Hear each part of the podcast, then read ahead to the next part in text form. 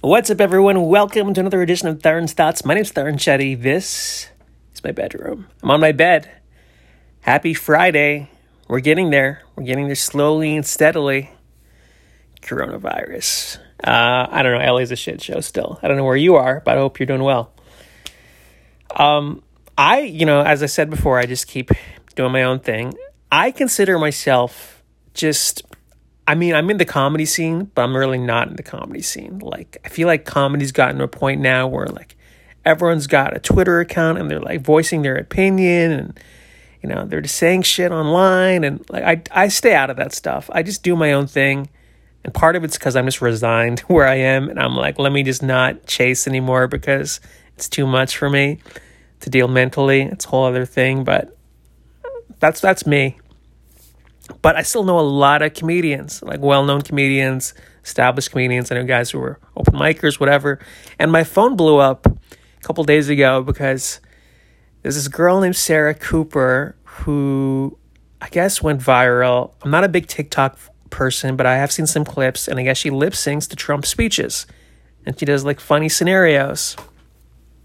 Do not know her at all. Seems like a nice girl. Uh, it's creative what she does. I mean, I guess with TikTok, she comes up with funny scenarios. Sure, why not? I mean, I've seen other people blow up, but she she ended up getting uh, she ended up hosting Jimmy Kimmel's late night talk show, which is a national show, and then she just got a special on Netflix. Right in comics, there's like this vitriol among comedians where where they're just. I mean, it was funny to me because you see these comedians blow up like like what the hell? I've been doing comedy 30 years. Like i taped i put my own money into taping a special and netflix wouldn't buy it. And these are like well-known comedians. But they're pissed because this girl who probably has not been doing comedy more than five years i'm assuming i could be wrong don't quote me on that. You know you don't even hear her speak.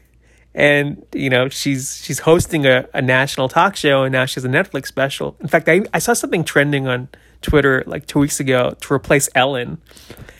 And I didn't even like flinch when I saw that because I have just seen so much stuff in comedy. Like I have seen this my entire career and it does not surprise me.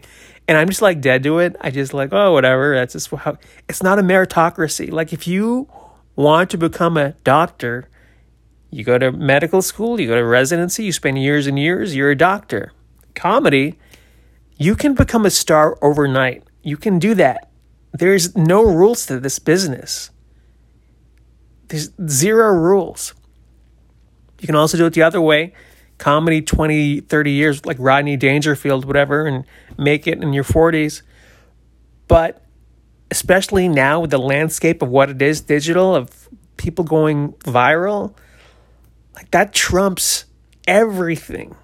Like Netflix, I know a guy who's had some a couple Netflix specials. You know, he's whatever, funny.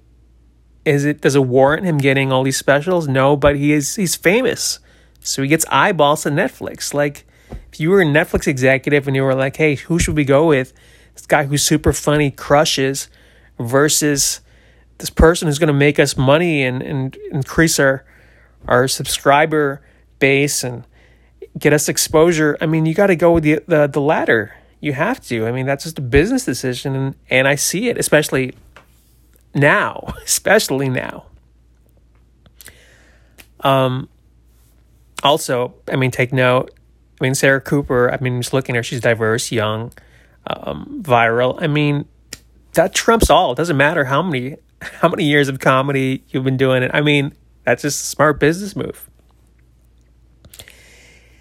And the way I've seen it now, like I wish I knew this when I started doing stand up. I had no idea. Like when I started doing stand up, like in 97, whatever it was. I just remember thinking, well, if I'm funny, I'll just rise. You know, that's how it is. And I'm I'm I'm a hard worker and I'll just rise. That did not happen, obviously. But, you know, I took my own journey, my own path, and I have no regrets. But the way I've seen it, and this is just my opinion, like you can make you can break in two ways in comedy. Especially now. One, like something goes viral, like Sarah Cooper um, Anjelah Johnson had that nail salon bit that got her on the map. Um, I think other viral people, maybe Bo Burnham singing songs. I don't know. I'm just throwing out names here. or you have like a slow build, but like one break leads to the next. Like uh, Jimmy Kimmel is the host of a talk show now, but before he was a radio guy, then he was hosting the Man Show, and then now he's a talk show host. So like every break is bigger than the next, but you still need that entry point, which is really hard. So you need, you still need like an opportunity, and that op- that first opportunity to kind of like validate you to the industry is the most is the hardest thing of all. And that's what depresses me sometimes because I see some guys who never got that opportunity. Like they just, and they're so funny. Like they never got that opportunity. And, you know, I think, well, is that going to be me? Am I going to be just this guy who never, maybe I did get it. Maybe I just didn't see it. So I feel like, uh, or the last one, I, I forgot about this. The last one is somebody who's famous shoehorns you in. Like they use their name to push you. Like for example, like George Lopez was kicking around for years. Sandra Bullock uh, produced his show, his George Lopez show on ABC, star star household name overnight. Um, I've heard Kevin Nealon say Dana Carvey was a big big deal in him getting SNL. I've heard David Spade say Dennis Miller was a big deal in him getting a HBO Young Comedian Showcase and SNL and like sometimes sometimes I mean this has happened a lot. Sometimes things don't work out the way you want them to. In all aspects of life, not just comedy, just in life in general. And and for me, like I I do like a lot of spiritual stuff. And my spiritual journey is to not be jealous anymore, to to be okay my own path, to keep doing what I'm doing, and that's it. Like I tell myself, if I never make that mainstream success, I will be okay with that. As long as I can just keep creating for my fans that do like my stuff, and as long as I'm true to my voice, then that's a victory for me. Um, all this other stuff, hey, it's great, but there's so many intangibles that are uncontrollable. So I really do wish Sarah Cooper the best. Uh, again, I'm not like a huge fan or anything, but you know, I root for any comedian and also, I know I know how vicious this business is. Like people come and go real quick. So the the fall is just as can be brutal and you know, she's a young girl and and I think having life the great thing about being this, you know, being on the scene a long time is is it really develops you in other ways like life experience and that goes with anybody. And I feel like as you get aged as you get aged you kind of just learn different ways to interpret things. So I do wish her nothing but the best, and uh, let's see how it works out.